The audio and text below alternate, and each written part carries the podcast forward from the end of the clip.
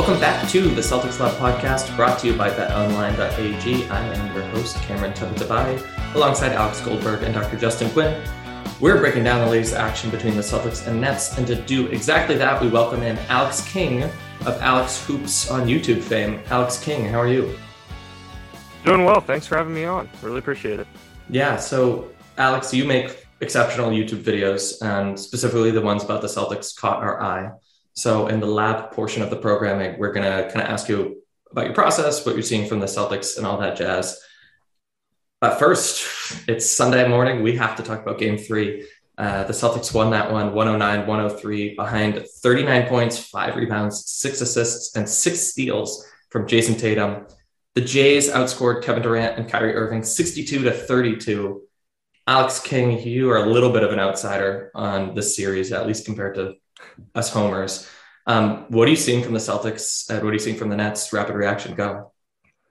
Yeah, I mean, with the Celtics, they're obviously doing everything in their power to make Kevin Durant as uncomfortable as possible. Like Kevin Durant had to play completely different than he normally plays. Like obviously against most teams, he's able to just go out there and score the basketball over pretty much anybody. But the Celtics are making him so uncomfortable that he only took 11 shots last night which mm-hmm. it's Kevin Durant. Kevin Durant's never going to take less than like 15 shots. So the fact that they got him to go out there and completely change his game plan, uh, I mean, you can tell he's clearly being made uncomfortable. And then they're just capitalizing on, you know, a lot of the bad coaching from Steve Nash. I think last night they ran a three guard lineup and none of the none of the guards were over six three and none mm-hmm. of them were Kyrie Irving. So it was like, what are you doing? So they're making the most of those just blatant errors uh, on Steve Nash's end.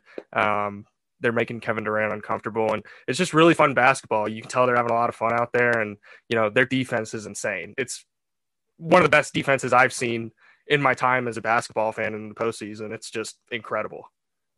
Yeah, um, Alex, talk to us about what the Jays are doing so successfully, because obviously the defense is maybe the first and last word, but uh, it's not like the Celtics aren't scoring the ball. Tell us about that, Alex Goldberg. So, a couple of things are happening here. Um, the first is that Jayson Tatum has emerged into a complete offensive player as well as a defensive player um, to the point where there's just not really a way that you can guard Jayson Tatum anymore. Um, he has the full package scoring, he's attacking the rim and also taking jumpers when it's appropriate rather than settling for them, is one thing that really stands out to me. Uh, it does. It's not like kind of the beginning of the season or previous iterations of Jayson Tatum where he's really forcing the issue with the shots. He's just kind of taking them in the flow of the offense. Um, he's getting to the line and kind of crucially, he's making just much faster decisions with the basketball in his hands, whether it's driving, attacking, spotting up for a jumper, or uh, using his drives to create for others. His passing has been maybe the best I've ever seen it in this series in particular. And he's really doing a great job, just like being the full package offensively for this team. He's in, in a lot of ways, he is effectively the point guard, even though Marcus Smart is bringing the ball up and kind of getting the initial action going. All of the playmaking is coming through Tatum, and uh, the team has really responded. Uh, they're capitalizing on all of the kind of open shots that his gravity has created. And then for Jaylen Brown, you know, there's been a lot of kind of hay made about how Jaylen Brown has at times looked uncomfortable in this series. And it's true that for the first three quarters, you can definitely see that he's kind of feeling his way out in a lot of these games. And the Nets are doing their best to kind of take away some of the easiest shots uh, in his repertoire. But the fourth quarter comes and something just clicks in this guy's brain. And he has been really, I think the, the thing that stood out to me is he's been using his just the fact that he's a physically overwhelming matchup so well in the fourth quarter. In particular, anytime that he's got a guy like Seth Curry or Goran Dragic on him, he's taking the ball to the basket and really just like abusing his mismatches, particularly in the fourth. He's really emerged as uh, kind of closer for this team. Uh, I think that that's kind of what stands out to me for the Jays, particularly. But frankly, the entire Celtics offense just looks really good at times. There's definitely some times in the series where they get bogged down by the Nets' length, particularly when Durant and Claxton and Bruce Brown are all on the floor together. But uh, Steve Nash has not done a great job of utilizing those lineups and getting them into situations where they are all on the floor without a lot of players that can also be hunted. And the Celtics have responded appropriately. Their offense looks great on kind of all levels. Dr. Quinn, um, I mean, really, you can tell me anything you want from game three because that was just a party. But if you could weave in a little bit of uh, Robert Williams analysis, that'd be great because we did see the Time Lord return. Well, he seems to be feeling just fine. Everybody seems to think he could have played more. Uh, I do think that how they are using him in a more limited role is the way to go because what has brought them success has been how they have been playing without him, and there's no point in tinkering with what's been working while it's working. So I actually don't necessarily expect to see too much more of him in game four. But as far as his overall health, there's a lot of concern that he wasn't going to be ready coming back. And he does look like he is a little bit out of sorts, doesn't quite know exactly how they have been playing because it isn't quite the same as they were playing with him. Uh, he he hasn't really been supplanted so much as they've just found something that worked and they're not about to go away from it. So he's kind of like struggling to find a, a place in that. But even still, he was pretty productive. Like the, the the stat line was pretty minimal, but I mean, he had like a really good block. He had um, that amazing dunk. It was overall a pretty solid return performance for someone who hasn't been playing basketball for a month. Alex, you wanted to say something? Well, to that end, Justin, I think that brings up a really interesting question for the Celtics heading forward. So, assuming that they are able to close out the Nets in however many games it takes, maybe it's next game, maybe it's the game after. Um, it, it, seems at this point that the Celtics should be the overwhelming favorite to win this series and move on to the next round.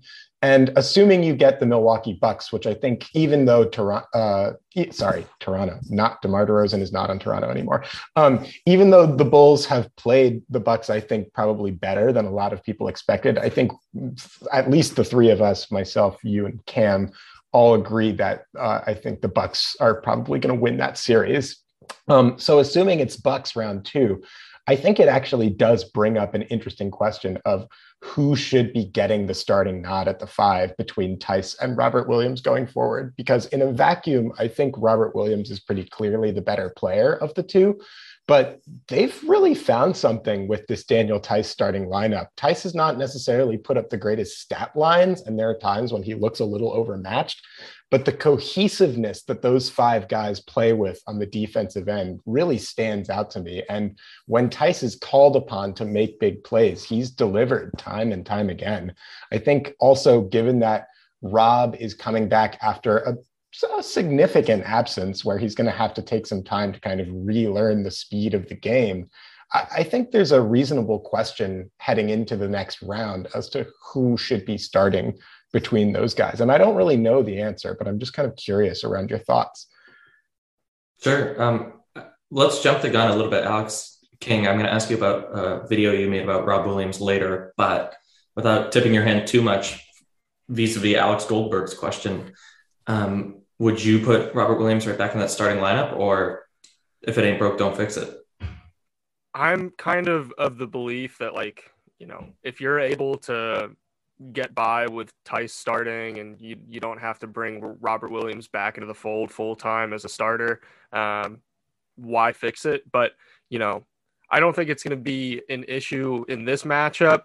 Maybe if you run into the Bucks, then you look at it and you're like, okay, we might want to consider giving Robert Williams more minutes, putting him back in the starting lineup, um, trying some different things out. But you know, if it isn't broke, don't fix it. Like you said, uh, why risk, um, you know, putting more wear and tear on him after he's coming off this injury, which he was playing with um, a lot of athleticism last night. Like he threw down that lob and then he was going up for rebounds and fighting for boards. And I was like, all things considered, he looks pretty healthy out there. Uh, but again, you know, increased uh, load, um, more wear and tear put on him.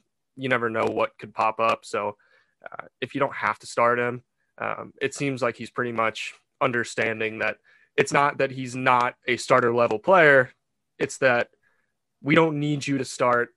Why should we risk it? So that's kind of where I stand on it. Yeah, I mean, if the Celtics are playing with house money against the Nets, I think he just they just need to center a matchup with Andre Drummond. So I could stand at a milk crate and probably do that right now. Like I don't think it's that big of a problem. Um, and I will say, and then we'll keep it moving.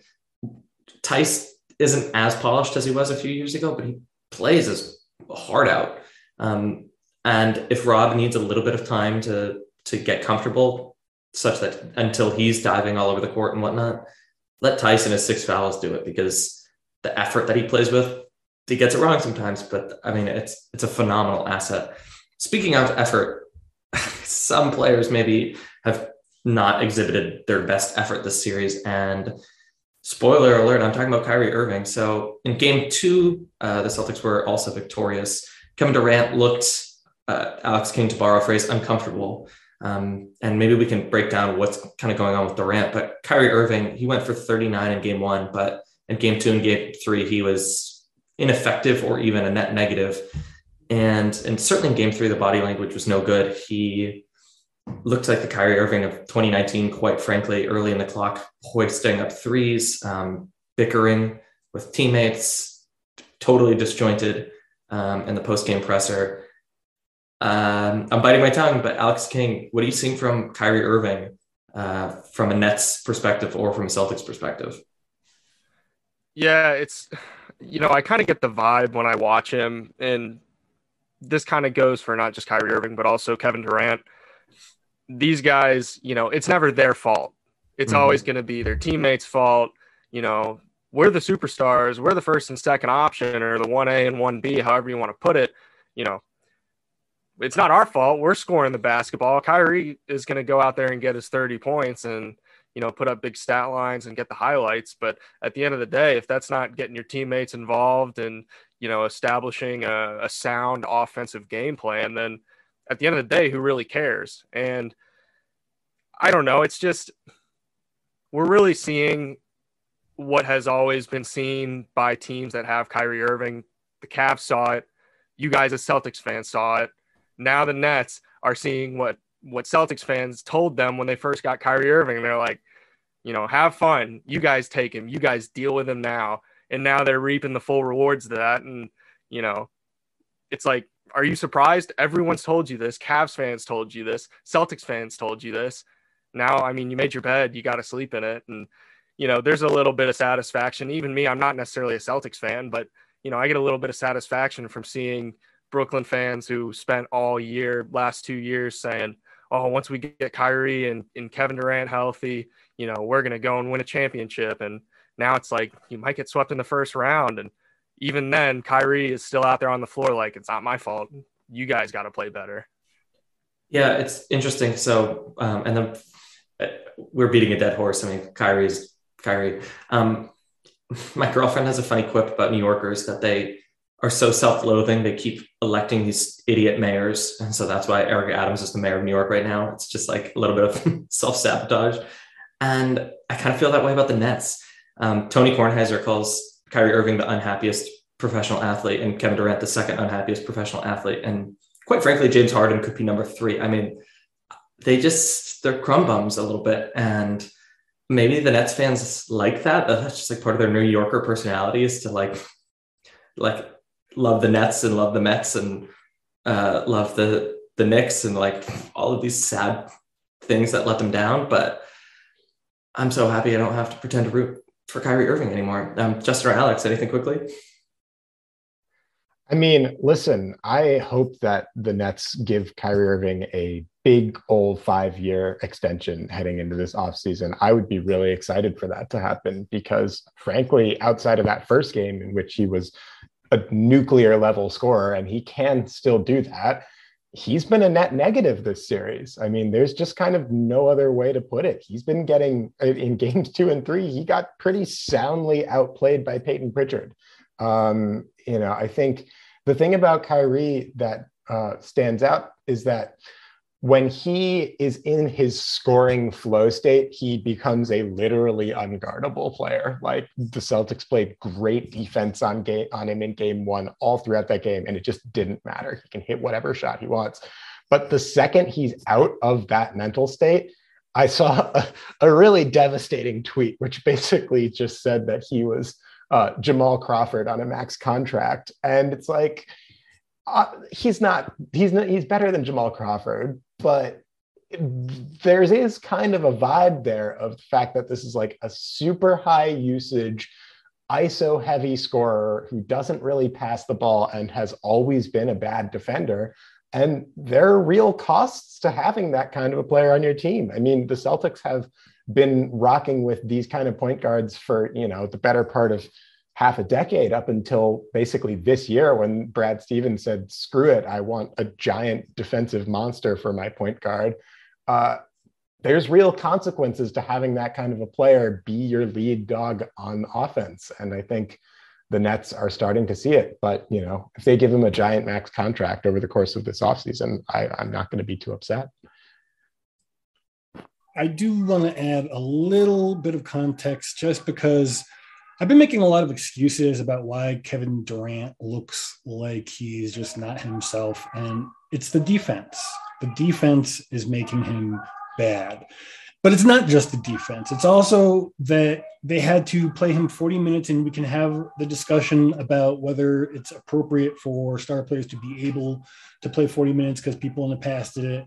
That's a legitimate argument. I'm not having here. Players today do not play 40 minutes per game to close out the regular season, never mind in the playoffs. So it's almost as if Durant has played a full set or two fulls almost uh, series worth of, worth of games. And because of that, when you mix into the fact that they clearly need another shooter, like a knockdown shooter, they have one, but he's not able to play, you know, in Joe Harris. They need a lockdown defender uh, who also has not been able to play. Maybe he'll come back for game four, but I mean, at this point, it's kind of a moot point, realistically, at least historically speaking. So, like, there's all these different things going on with the Nets on how they could be a more formidable team. And they are, they have been such a formidable team, even in this incredibly wounded state that they have been able to stay right with the Celtics until at least this last game where it really looked like Boston was in control from the start to the end. But in the first two games, they, they were in those games and looked like they had a really reasonable chance to win them. There is a good chance that they do come back and they are fully healthy and they are a really dangerous team. But if they get swept, I don't know that the other aspects of a team the the the social, the human aspects of the team, based on what we've seen out of Kyrie in the past, and even to a certain extent Kevin Durant, that this team is going to stick together. So it's going to be really interesting to see where this ends up going. Teams that go up 3 and 0 in the NBA postseason are 143 and 0. So, as much fun as it was to break down that series, it's curtains. We don't need to spend any more energy on that. I do just um, I sorry Kim, I do just want to jump in though with one last bit of praise for just how absurd the Celtics defense has been over the course of these past 3 games. I mean, I, and and specifically I want to give a shout out to Al Horford. Um, Al Horford has been playing out of his damn mind at 35 years old.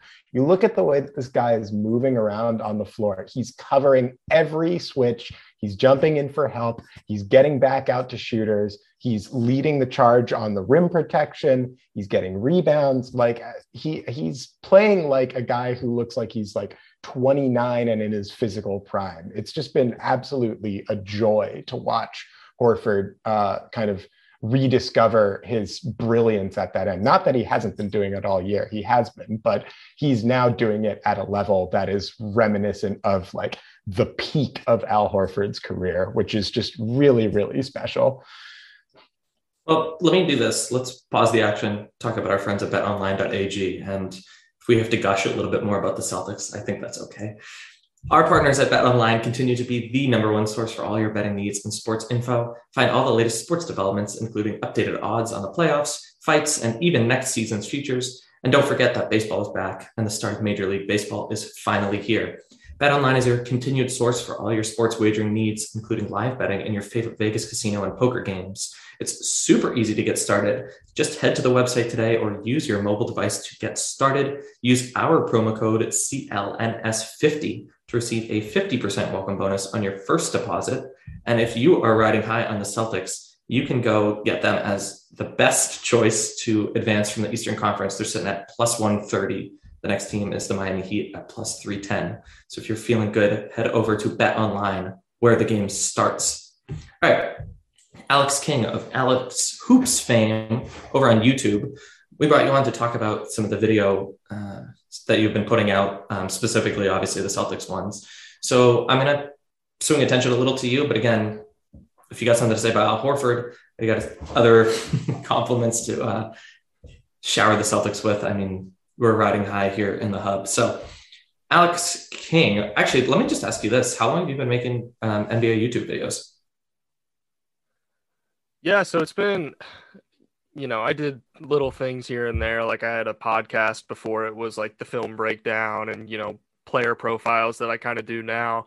Um, but the content that I'm currently making, uh, I'd say it's been a little bit over a year now. I believe I started in February 2021.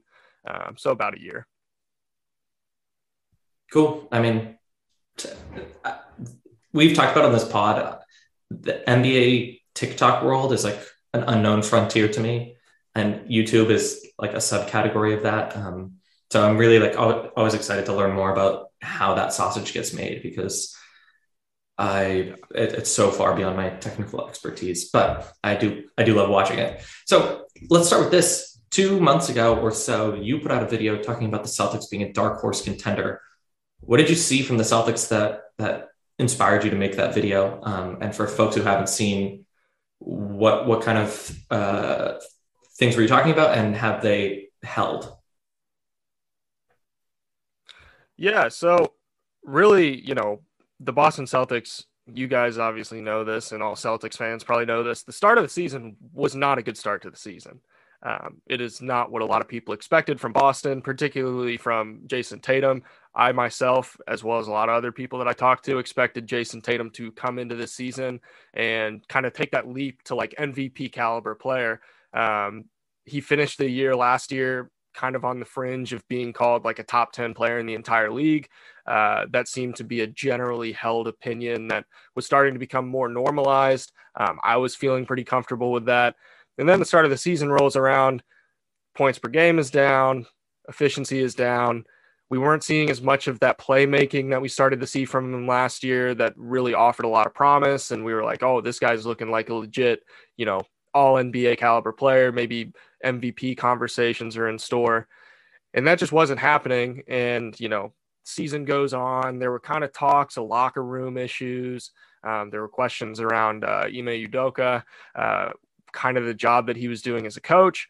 And then that kind of carried on until December. And then January rolls around. And I don't know what happened. I don't know if there was like, you know, a clicking point, but something happened. And they come out in January and they look like a completely different team. Um, and really, I didn't say this in my video, but to me, what changed was you've got all these different players. Some have been there for a really long time, some just now got there. Uh, but like Jayson Tatum, Jaylen Brown, Marcus Smart, those are kind of the three primary pieces that have been the main parts of this team. You've got Robert Williams, who was really starting to develop into his own. And I feel like the difference between the start of the season and then that shifting point in January was they kind of seemed to find an identity, which with teams like this, with all these different guys and all these different mouths uh, mouths to feed, so to speak, um, it's tough to find an identity. You know, Jayson Tatum wants to get his numbers, and I respect that because it has an impact on the game and he impacts winning. But you know, he wants to be the star, and I don't blame him. He deserves that. He's worthy of that. Jaylen Brown, also star level player. Marcus Smart, respected point guard, defensive player of the year, first guard to do it uh, since Gary Payton. Um, so, you know, you've got all these different things to balance. And I think one of the most important things that any coach has to do is manage ego.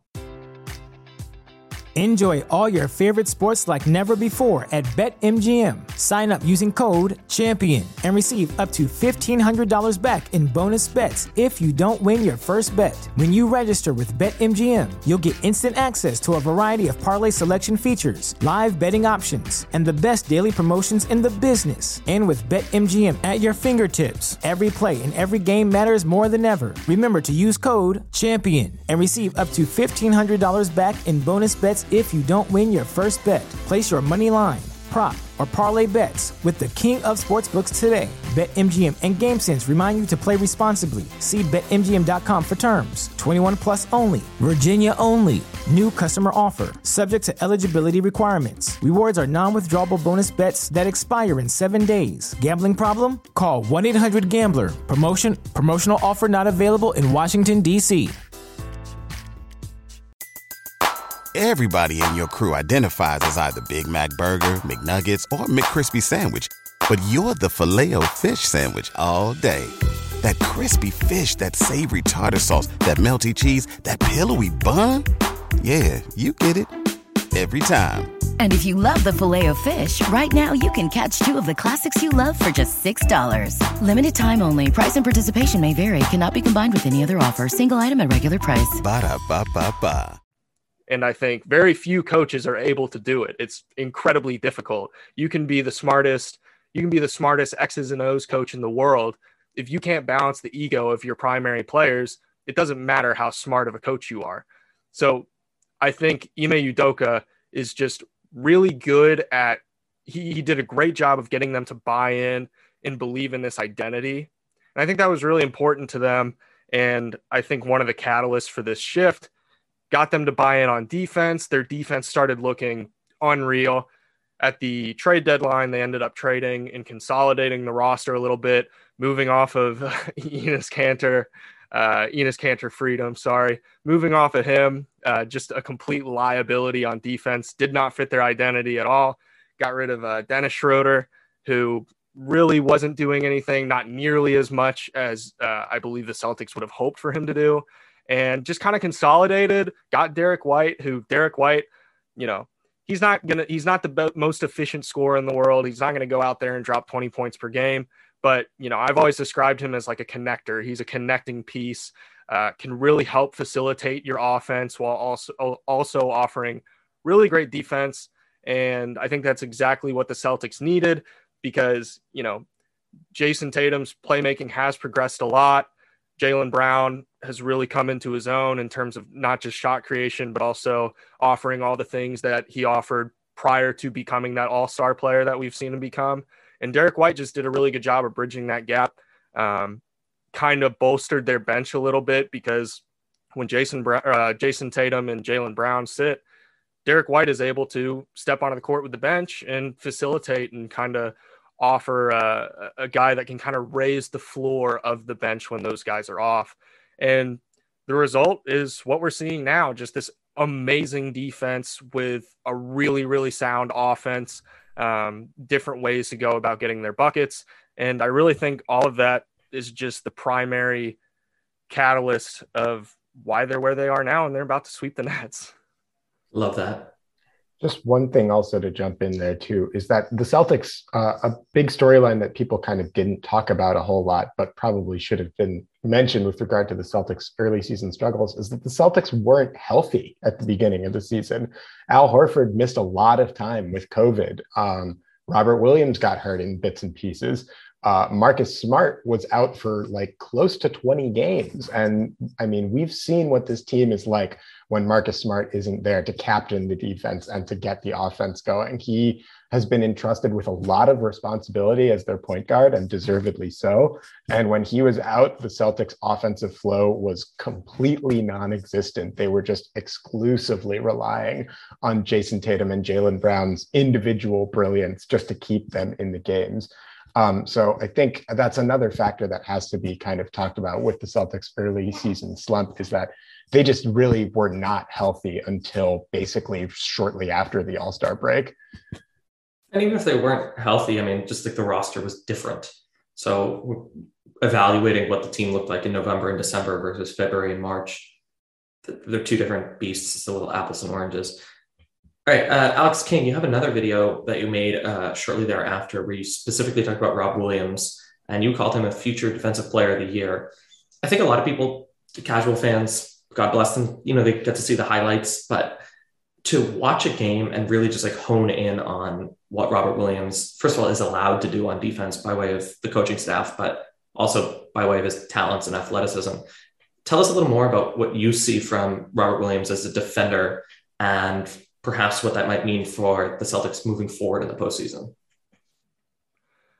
Yeah, he the nice thing about him is he's like he's kind of like the perfect modern defensive center because he's not this lumbering seven footer that you have to camp him out in the paint and you know he can't really come out to the perimeter he might get hunted uh, by really effective shot creating guards, kind of like we're seeing with Luka Doncic and Rudy Gobert uh, in that in that game yesterday. I mean, Luka was hunting for Rudy Gobert and getting switches and just able to create really whatever he wanted.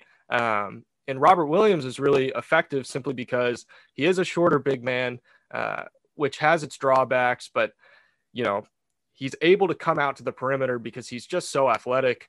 Um, he can switch on to shot creating guards. He's really good at recovering if he gets beat off the dribble. A really incredible shot blocker. I don't have to tell anyone that. I think everyone knows. I 2.2 blocks per game on the season. Um, I think he was first or second uh, in the entire league. Um, had a fantastic season in terms of shot blocking, but not just that. I mean, any defensive role that you need him to play, he's capable of doing it simply because He's such a versatile defender. He can offer, you know, weak side help if he needs to. He can switch on pick and rolls. You can camp him out in the paint against uh, post up big men. Really, whatever role you need him to play, just because he's so athletic. He isn't this lumbering big man that has so many weaknesses that are able to be exploited. He just offers so much that it's hard to imagine that with the defensive potential and not just potential, but what we've seen from him already, it's hard to imagine that this guy, he was in defensive player of the year conversations this year. If, in my opinion, if he didn't get hurt, it was going to be between him and Marcus Smart. So, uh, really, it's hard to imagine he doesn't win a defensive player of the year at some point in his career, considering he's already been in conversations for it. At this point, it's just a question of health. Yeah. And if the NBA guard, no pun intended, wants it to be centers and forwards, not backcourt players. Okay, give it to Robert Williams then. Um, so maybe Robert Williams is Boston's defensive MVP, but Jayson Tatum is far and away the offensive MVP and all around MVP. And to borrow that same parlance, I mean, he might be an NBA MVP someday soon. And about three weeks ago, you did a video breaking down how Tatum has really become that sort of player. Um, so, what specifically have you seen in Tatum's game that like really vaunts him into that rarefied air? And how far can that take the Celtics? Do you think? Yeah, so I was actually listening to uh, the Lowe Post the other day. This was like a month ago. I say the other day. It was like maybe a month and a half, two months ago. But uh, he was talking about the most improved player award, and he was talking about Ja Morant. Ja Morant was his pick for most improved player. And his reasoning for that was uh, Ja Morant took the leap from kind of that star level player to superstar level player, MVP caliber player, which he described as the hardest leap to take. It's the most difficult. You, you know, going from role player to star, that's, I w- I don't want to say it's fairly common, but we see it, you know, way more often than guys who are all star caliber players becoming superstars. And to me, with Jayson Tatum, that's really kind of what he's done. He took that leap from all star level player, all NBA caliber player, went even further. And by the end of the year, he's, you know, top five in MVP talks. And that's a really difficult leap to take. And it's not just the fact that his scoring got more efficient, it's not the fact that his points per game increased. To me, what separates all stars from all NBA MVP caliber guys is offering more in more areas of the game.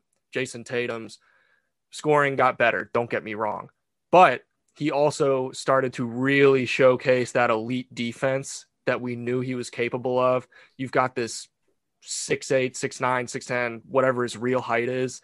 You've got this jumbo sized forward who can guard pretty much anybody, ridiculously athletic, can do whatever you want him to do on the defensive end. He's got a really high motor and that def- that defensive ability really started to become showcased. So not only was he scoring the ball, but on the other end, he was playing elite defenses or elite defense on the best defense in the entire NBA. And then not only that, we finally really started to see his playmaking come to fruition, which is something I talked about a lot last year. It was one thing that I was really excited to see from him was, you know, ooh, we're going to see this guy kind of jump up and assist, not just being a, a 25 point per game scorer. We might see Jayson Tatum, you know, six or seven assists per game, all those rebounds. You start getting the 27, seven and seven stat line that is is so coveted amongst all stars now and all NBA. Mm-hmm. Um, and he finally started to pick that up a little bit. And that's to me what catapulted him from just this all star to now this guy is controlling every area of the game. And to me, that's one of the most important steps you can take as a player that wants to go from all star to MVP level player. And I think we're finally starting to see that. Yeah, the the body of work is spectacular. Um, last night, my girlfriend asked, when did when was it clear that Jayson Tatum was going to be a better player than Jaylen Brown? And I struggled to answer that question definitively because they're both drafted third. They're both had issues with their games early on. Uh, but the separation with great respect to Jaylen Brown is, is is pretty obvious at this point, and maybe a podcast episode for another day. Well, um, I think also Jaylen has acknowledged it to some degree, like in sure. the interviews that he's been giving and in the ways that he's been talking about Jayson Tatum. He he knows, like Jaylen knows what's up. He knows that Tatum is an MVP level player and that he's clearly the second guy. What I think has been really promising, actually, is that Jaylen has somewhat settled into that identity and sure. seems to be kind of embracing it now. Yeah, and I don't know that Jaylen Brown wants to sell ruffles or NBA 2K for kids. I mean, I think that they have different personalities and uh, sponsorship deals an MVP does not make, but um, I think that's part of like the, the allure. Um, Alex King, we'll keep it moving with one last YouTube specific question, and I'm going to ask you to plug the show pretty hard with your final question. You you broke down uh, how the Celtics can get to the finals, so tell us where to find that video and tell us about what you see from Boston. Yeah, so uh, you can find that video on YouTube if you just search Alex Hoops. Um, it's one of my most recent videos. I think it's probably my second or third most recent. Um, you can also find my Twitter Twitter account. Uh, it's just Alex Hoops, but the L is an I. It's a capital I instead of a L. Um, so yeah, you can find that on my YouTube. Uh, you can find my YouTube through my Twitter. Uh, but really, what I talked about, the main things that I that, that I went over was we've we've talked about it for the entire podcast now, but the defense that the Celtics have been playing um, is just unbelievable. I mean, Al Horford, what he's doing at 35 years old. I was talking about it on on the podcast that I do. Uh, it's it doesn't make sense. A 35 year old moving like that against a player like Kevin Durant is really unbelievable. It's just not something that we see very often. It's hard for it's hard enough for a 35 year old to still be a reliable interior defender the fact that he is a reliable perimeter defender at 35 is ridiculous. It's just not something that you see. And then not only that, they're getting amazing defensive contributions from guys like Grant Williams too. I mean, Grant mm-hmm. Williams' defense on Kevin Durant, I've been blown away by. I knew Grant Williams had really started to come into his own as a player this year and really start to show that he was an effective uh, kind of role player, quote unquote. And now I've been watching him and I'm like, holy cow, like this guy's locking up Kevin Durant. I think he held he held uh I think he held Kevin Durant to like four of eleven shooting in game one or something like that. It was some crazy defensive uh defensive field goal percentage or something like that. And the, you couple that with the fact that Marcus Smart continues to play defensive player of the year level defense on not just mm-hmm. Kevin Durant, but Kyrie Irving. Kyrie Irving dropped his 39 points in game one. And Marcus Smart, when he was defending uh, Kyrie Irving, I think he only shot like three to seven from the field. Mm-hmm. And the stuff that he's doing to these prolific scorers is really, really hard to do. And I talked about it on Twitter the other day as well. It's you know, you can sit there and say, "Oh, Kevin Durant's choking," or his shots just aren't falling, and I don't think that's it. I think it's they figured out how to stop Kevin Durant. When you look at the way Marcus Smart and Al Horford and Grant Williams and Jayson Tatum are defending Kevin Durant, when Kevin Durant shoots the ball, he he brings it fairly low. He doesn't have yeah. a a quick catch and shoot release like that. He's getting the ball low and he has to bring it up.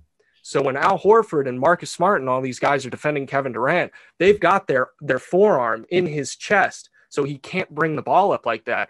And so Kevin Durant has to kind of hitch it to the side to get it up to his release point. You know, he's got to do all this different stuff, and they're just making him uncomfortable. Kevin Durant really, you know, some teams know to do it, but for the most part, teams don't really play physical defense on Kevin Durant.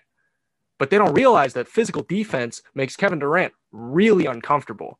He doesn't like it. He is, for his size, he's not really a big guy. Everyone knows Kevin Durant is a pretty skinny guy. So his ability to deal with that physical defense is pretty limited just because of his frame. And then you also take into into consideration, you know, after game one, everyone was like, Kevin Durant's playmaking is really going to need to step up if, if they want to win this game. And I agree. I, I think that's one of the biggest limitations of his game is that he's not very effective passing out of double teams, passing out of triple teams. And when honestly you're that tall and you're that good of a player, it's surprising that he's not able to pass out of double and triple teams. And it's a glaring, glaring flaw in his game. And the fact that the Celtics are exploiting that to the level that they are is, you know, not just props to the players, props to Ime Udoka for hammering yeah. the crap out of that because it's one of the biggest reasons that they're up 3 0. I mean, they made Kevin Durant take 11 shots last night because he's like, I have to play differently. And yeah, he did play differently, but it wasn't enough to help them win. Mm-hmm. And their defense is just so sound. I'm really excited to see if they end up going against the Bucks or the Bulls. Um, most likely the Bucks, if we're being honest. I'm really excited to see what they do against Giannis. Uh, obviously, Giannis is a much different player than than Kyrie Irving and Kevin Durant. So it's going to be really interesting. I, I can't wait just from a, a, an X's and O's perspective sure. what they try to throw at him and and what they try to do because right now the Nets are just so one dimensional. And the fact that the Nets can be so efficient from three in just about every game that they've played, game one and two, the Nets as a team shot 45% from three. I don't know what they shot in game three last night, but, you know, if they can shoot 45% from three and Boston is still winning, that's that's impressive to me. That says a lot about what they're doing. Yeah.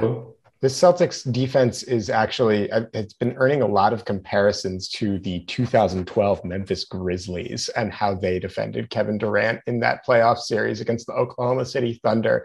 And it's true that schematically there are a lot of similarities, namely they're trying to push Durant off of his spots. They're trying to get it so that he doesn't even get a chance to get to the places that he prefers to score from and they're just constantly sending bodies at him whether it's on ball or off ball.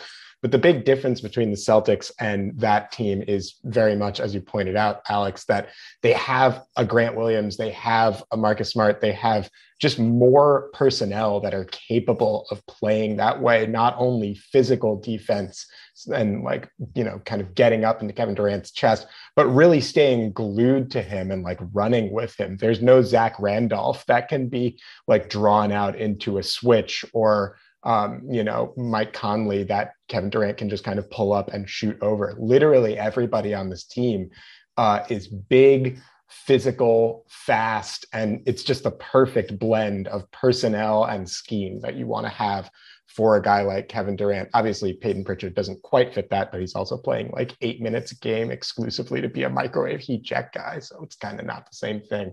You mentioned Grant Williams. I just want to give a quick shout out to General Ulysses S. Grant Williams on Twitter, who has been keeping the faith on the Grant Hive for years. Whenever there was a there was a lot of controversy around Grant last year as to whether he could be an NBA rotation player, whether the Celtics should move on from him or not.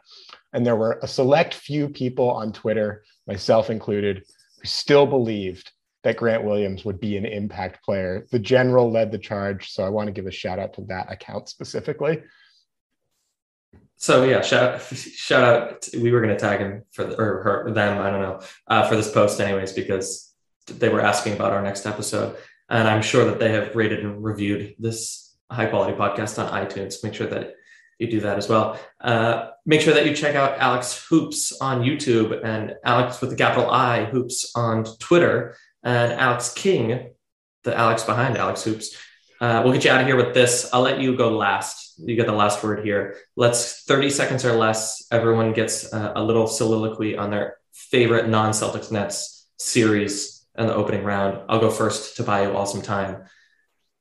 I know that it, it, the the outcome is probably guaranteed, but the Bucks Bulls series has been great.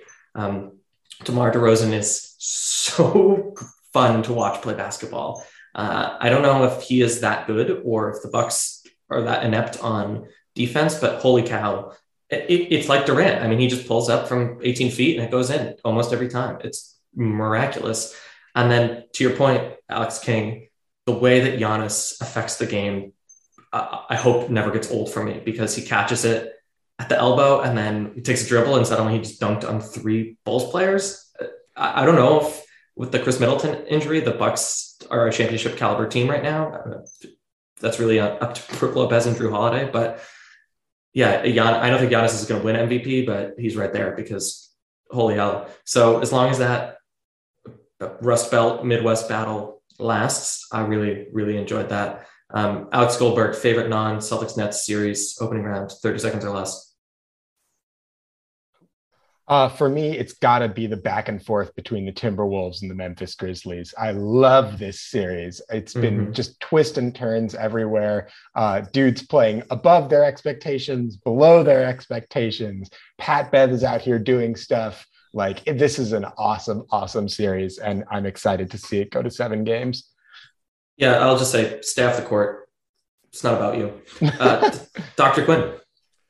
For me, it's been trying to see what is going to happen with this Toronto 76ers series. It's been very interesting to see how Embiid has been dealing with his probably very similar injury to what kept Jaylen out of the playoffs last season.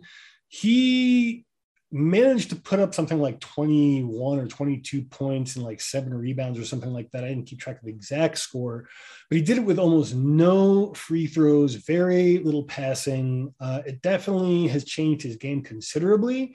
So I would be worried about that team becoming the first team in history to lose a, a 3 0 lead uh, in the playoffs if not for the fact that the rest of their roster seems to be rounding into shape fairly well. So I'm I'm really curious to see how they're going to cope uh, with this injury moving forward. Because I mean, we all have to agree, I think, that Embiid is utterly critical to them getting any further in the in the postseason than Toronto. So very very interesting. You can't put that evil on Doc Rivers, Justin. Come on. I didn't say it. I was about to. I'll put that evil on him right now. If any team is going to blow a three nothing lead, it's a team with Doc Rivers and James Harden. Sorry. Uh, Alex King of Alex Hoops on YouTube. What series are you watching? Uh, real quick about the Doc Rivers thing. The Nick Nurse quote was absolutely hilarious, where he said, when he was asked about being down 3 0, he said, all we have to do is win one because then it's 3 1 and 3 1 has been done before. And I was like, that's perfect. That's the best. But uh, the series that I've been just unbelievably invested in, mainly because uh, the Timberwolves are my second favorite team, second or third favorite team in the NBA. Uh, Timberwolves and Grizzlies has everything. Like it's got the highlight plays, it's got the trash talk between both teams. You know, Ja Morant's posting clips from the last dance on Instagram. Carl mm-hmm. Anthony Towns is saying, Oh, they're in Minnesota now. And then they lose their first game in Minnesota. And it's like, this just has everything. Like, the most hubris of any playoff series so far. It's been just so much fun. Two really young, fun teams.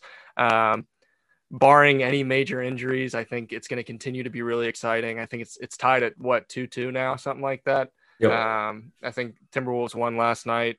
Uh, it's just such a fun series. It has everything, regardless of if you like or dislike either of the teams. It's got everything you could possibly want in a playoff series. Yeah, if you're an East Coast person, I recommend staying up late for that series. Also, Golden State looks really scary. Uh, but that's possibly for another day. Alex King, you do great work over at Alex Hoops on YouTube and Alex with an eye on Alex Hoops with an eye on Twitter. Thanks so much for coming on the Celtics Lab podcast. Thanks for having me. Really appreciate it. Yeah, anytime, man. We'll catch you soon. Thanks everyone for listening and like and subscribe to everything you ever listen to. It means so much to content creators. We'll see you soon. Let's go C's.